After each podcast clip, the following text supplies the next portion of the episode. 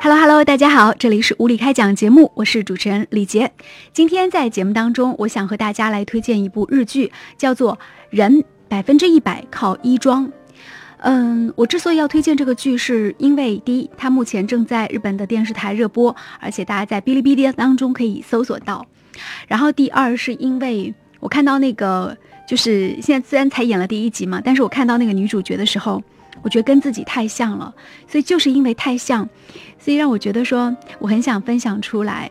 嗯，这个剧大概讲什么内容呢？就是讲的是三个科研室当中的，嗯，就是年轻女子吧，嗯，然后他们因为工作单位需要从一个比较偏僻的地方，然后搬到一个东京的市中心去工作，所以。那他们就会每天在比较闹市的地方上班。那知道东京人他其实对于时尚的品味度是很高的，所以就三个女生对于自己的这个穿搭，突然之间就变得不自信了。如果说以前他们只是在角落里上班，在一个郊区上班，没有这样的困扰的话，突然之间要到了一个好像到 T 台上去上班了，至少你上班的那个环境是这样的。那为了不掉范儿，可能你需要在。化妆还有打扮，在穿搭上要费一定的心思。在这个过程当中呢，那三个女生就陷入了困扰，她们就在想，怎么样才能够改变自己的现状呢？因为内心会很忐忑。我们看到了几种不同的态度。呃，女主人公，首先她选择的第一种方式就是说去化妆，但是化了之后觉得自己很难去面对观众啊，就是完全不自信。而且自己对于化妆品到底是眼影膏，还是睫毛膏，还是口红都弄不清楚，所以就会非常的尴尬。然后走到一个 party 聚会当中的时候，会穿职业套装去，所有人都认为他是服务员，所以他自己会内心觉得说，嗯，很糟糕。他采取了一种方法，就是逃避。他怎么逃避呢？他就是说我辞职吧，然后就选择去另外的地方上班和工作。但没有想到的是，最后他。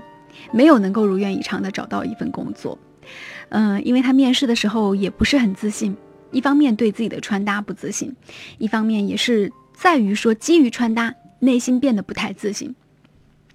这个是嗯女主角，然后她就开始研究，嗯，首先这时候突然出来一个男闺蜜，嗯，三个人的男闺蜜一个 gay，就是对他们提出一些穿搭上的指导，比如说你应该戴什么样的围巾。然后不同的脸型戴什么样的帽子，围巾看起来很普通，可是一条围巾会不同的系法，你怎么系会比较漂亮？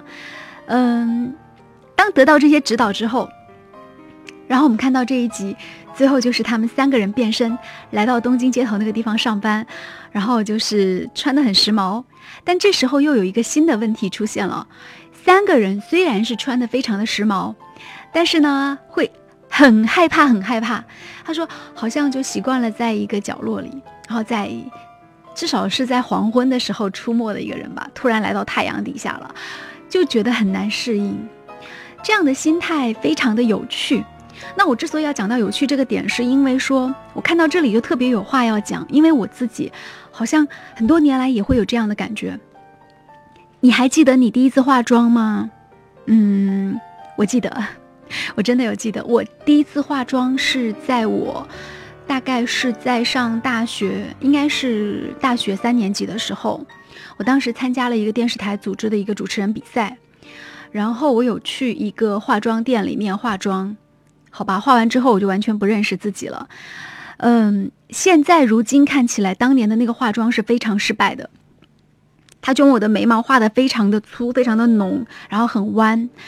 嗯，他将我的这个，就是脸上打了很厚的粉，而且当时因为年轻嘛，我就说要脸小，然后对方人家就在我脸上打了很多鼻影啊什么的，就是说，诶，这个看起来你会脸小，可是结果看起来的话，我就觉得就像一个假的自己一样。那，嗯，当我的内心慢慢的就是有了一点自己的分量，如今如果电视机的镜头对着我。嗯，我不会去刻意的让自己一定要画很浓的眼妆、贴睫毛或者怎么样，因为我觉得一切都是随心而发，反而觉得说，当年的那种化妆，嗯，有一点过分了。但是那个时候是感觉不到的。嗯，当我化了那么浓的妆的时候，然后我就在镜头跟前，然后你知道吗？我在那次比赛的时候，其实有很好的名次，可是后来在试镜的时候会非常的糟糕，是在于说有些有些人我就听到一个很很糟糕的说法，说嗯哎，你为什么比赛的时候那样的，现在突然变这个样子？我自己有想说，为什么会变这个样子？其实。应该说是来自于说比赛的时候完全是初生牛犊不怕虎，然后也没有化妆，然后就冲过去，然后内心自信满满，觉得说，嗯，我好歹也看了那么多年的广播电视，然后我觉得应该是没问题的，所以就会滔滔不绝的很流利的去表达。但是，一旦我开始化妆了，我就会担心自己的形象好不好看，然后这个衣服合不合适。那当我有这样的负担和压力的时候，我反而不能够很好的表现。那加之说那时候，呃，听从了一些就完全跟我的性格不搭的所谓那个行业的前辈，然后去给我了一些指点。这样的指点，嗯，应该说就是走了很多误区。所以那个时候很多衣服就买很多也扔很多，因为在平时生活当中你不太可能穿的那么鲜艳。我现在慢慢会找到自己的节奏，但是也会有特别不自信的时候，比如说你让我化一个大浓妆，然后突然就出现在什么场合，我都觉得不太合适，所以一般来说就不太化妆。以至于说我现在有了一个心理负担，就是我觉得跟那个女孩挺像，就是在于说，一旦我化妆或者是我比较去打扮了，然后去参加什么场合的时候，那我内心会非常的忐忑。我甚至连赞美都听不得，呃，比如说有一天我化了特别好的妆，然后特别漂亮出现在众人面前，然后身旁有赞美的时候，嗯，当然别人在赞美的时候内心会有喜悦感，可是如果身旁所有的人都在赞美，呃，都不能够若无其事的话，好吧，我觉得我内心会有负担。每个人的性格都是不一样的，这就是有些人是胆汁型的性格。那有些人他可能是比较外向型的，像我来说就是比较敏感的，对于外部环境给予我的评价。那在这样的情况之下，我内心这么敏感又这么容易受到外界的这种干扰的情况之下，我自己对个人的这种定义就是我不太适合穿的太闪耀，因为一旦太闪耀，周围的评价会影响我对于自己的态度，也会影响我做事的态度。所以，嗯，这是。当然，这是我自己对自己的一个评价，但不一定对，因为我后来有看到那个学习心理学的时候，学到马斯洛的一个基本的心理学，还是讲人本主义。人本主义有两个很重要的这个交流，第一就是讲人他其实是可以改变的，第二就是人性是本善的。我们来重点讲第一个，就是马斯洛讲人是可以改变的，所以。嗯，也许是我还没有找到一个很好的让自己改变的方式、方法，呃，或者说这么多年习惯了这种就是让自己舒服的生活节奏和生活方式，也挺害怕去做一些改变的。但是我真的，我必须要说，在我身旁那些。呃，特别愿意去改变自己的形象的这样的女生，她们有时候真的是会获得更好的未来。她们会去尝试不一样的化妆、穿搭等等等等。而我呢，就是很多年就不太愿意改变，也然后也不怎么改变。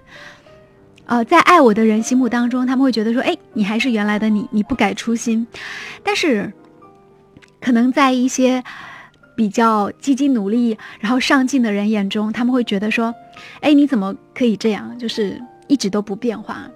那到底是变化好还是不变化好呢？这是一个很难讲清楚的话题。哎，嗯，就像我们看到的这个人百分之一百看一靠一桩这个日剧当中的三个女性一样，她们三个人拼命的想去改变，然后改变自己的穿搭。”呃，改变自己的化妆，改变自己的围巾。但是，他们出现在众人面前的时候，即便是他们穿了很合适的一套，还是没有给人感觉非常的气定神闲。那我觉得，嗯，最好的化妆是什么呢？其实还是对于内心气质的一个改变吧。我特别喜欢，呃。就我我我自己比较欣赏的一种人，就是他无论穿什么，但是他的那个气场都是一直都在那里的，这是我比较欣赏的一种人生态度。但是我也知道这是一个很现实的社会，所以有的时候人的气场是需要你的服饰去烘托的。嗯，好像讲了这么多也没有跟大家讲清楚，呃，只是分享了自己的一些往事。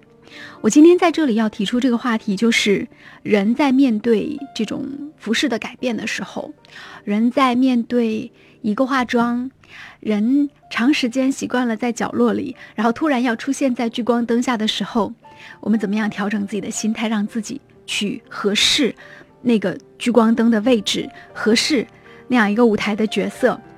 嗯，这是一个我很难讲得清楚的话题。而且到现在为止，我都没有很好的掌控好这样的一个节奏。但是我想表达的是，嗯，有一个很基本的观点，就是你，你可以不用害怕，嗯，不用太害怕周围人对你的评价，不用太去在意周围人对你是赞美还是还是不赞美，还是还是厌倦，嗯，甚至厌恶。不要太在意，那这是第一。第二就是说，我认为说你既然说迈出了这一步，一开始肯定是表现的没有那么好的，或者说一开始有些人会很惊艳。那面对周围的这种与众不同的评价，我们刚才讲了，可以不用太在意，对不对？那除了不在意之外，嗯，好像也没有办法找到这个气场了。那怎么样找到贴合你衣服和化妆的这种气场呢？其实还在于说，你对于当前的你正在从事活动的那份投入和专注，怎么讲？比如说你现在就要站在舞台上了，你就要把这些话讲出来，你就是是个演讲者，就很快进入角色。所以，嗯，在心理学上有一种叫做表演型人格，就是可能会觉得这种人格是有问题的，但是我却多多少少认为说，如果说一个人。尤其是在一个职场当中的人，或者说你是混政客体系的啊，混明星的这个就是娱乐圈体系的，表演型人格还真的是必不可少的。至少在某些固定的场合里，你需要这样的表演，然后你也需要让自己在这个表演当中玩得很嗨。嗯，因为唯有如此，你才能够让自己跟自己的衣服、跟自己的化妆更贴。那怎么样让自己内心的这种不违和感就不时的？不会去打扰你自己呢，啊，有没有一些更好的办法呢？到目前为止我还没有想到，哎，嗯，我刚刚打电话咨询了一下我的一位朋友，就是一个心理学老师，应该算是我心理学上的一个老师，就是，然后他，好吧，他人在外地，然后没有办法去跟我解答，但他也很有兴趣这个话题，所以啊，他答应就是会跟我去探讨这个话题。人在心理上怎么样去适应改变？有时候不仅仅是服饰的改变、化妆的改变，还在于生活环境的改变啊，等等等等。人面对改变的时候，怎么样去去去去面对呢？哎，中国有一句老话，突然想起来，说是以不变应万变。嗯，这句话的意思，可能也是在于说，你不变的是什么呢？那。我觉得很想要探讨一个话题，就是以不变应万变。这个里面不变的是什么呢？不变的应该是，嗯，你内心的态度，你就是看待事物的方式，嗯，很难讲得清楚。但是大家也可以思考一下，就是以不变应万变，这个不变的，那究竟是什么呢？有些人在不同的情境中都能够。就是 handle 的很好，嗯，我给大家举个例子吧。我曾经参加过一些团队拓展的活动，一开始我会觉得说这个活动很无聊，哎，就一群人在那里，然后就是好像疯狂的发泄体力这种感觉，觉得很无聊，嗯，然后还要听指挥。但是当我真的是深入其中、身处其中的时候，我其实是可以从内心里对于团队有接受感，然后对于团队我会有这种代入感，而且在整个活动过程当中，我会有那种内心的，嗯，怎么讲，就是有成长的感觉。所以这种感觉它是怎么长出来的呢？还是在于说我对于这个游戏的投入。当你投入的时候，呃，你的内心就不会那么排斥这样的变化。当你投入和专注的时候，就可以这样。嗯，最后想跟大家分享一件事情，就是嗯，就是两个字吧，也是我近期有思考的两个字，就是不做。我们现在生活当中很多时候都在讲，你要去做很多事情，然后让自己的生命变得不再那么的单调，然后充盈有意义。可是大家有没有想过，说有时候不做也是一种力量呢？嗯，简单来说就是你今天你不要去做。明天要做的事情，尤其是类似工作之类的，这样你会越做越多，越堆积越多。那这个时间可以干嘛呢？你不如说，嗯，像我啊，录录无理开讲啊，然后享受一下生活呀，敷个面膜呀，去跑跑步啊，跟这个就是家里的小宠物狗玩一玩啊，等等等等，让自己有一个松的状态。那可能在下一次你面对工作和改变的时候，你会。面对的更好，就是养精蓄锐吧，保持一个很好的精神状态。嗯，还有不做就是你不做明天的事情，很多人会看起来说是提前完成，但是你不做明天的事情，也许会让你今天休息的更好，也会让你明天工作的这个效率会更高。所以这也是一种生活的智慧吧。今天不考虑明天的事情，今天就好好的面对今天。你看，无论是心理学的流派，还是鸡汤的流派，还是我们的说法，也是都是千差万别的。你会发现，不同的哲哲学家，包括在内，还有心理学的流派，那讲到人生的态度和人生的价值，都会有不一样的取向。这都是很变化的。那怎么办呢？啊，不妨就是面对面就好。还是要讲到那个词，就是面对面。当你面对面的时候，你。这时候就是可以让自己去比较平静的解决和面对。好，今天就说到这里，啰里吧嗦说了很多啊。分享到的日剧就是《人百分之一百好衣装》，很关注这部电视剧，这也是我在我觉得日剧沉寂了有两三个月，在《美丽陷阱》之后没有没有剧可追之后，呃，唯一的一部。让我还有想看下去的这种感觉的一部日剧。今天的无理开讲就分享到这里，我是李杰。如果喜欢我们的节目，欢迎关注无理开讲的微信公众号。当然，也可以在我们节目下方进行留言。如果想听到什么样的话题，留言给我，给我点赞。再见啦！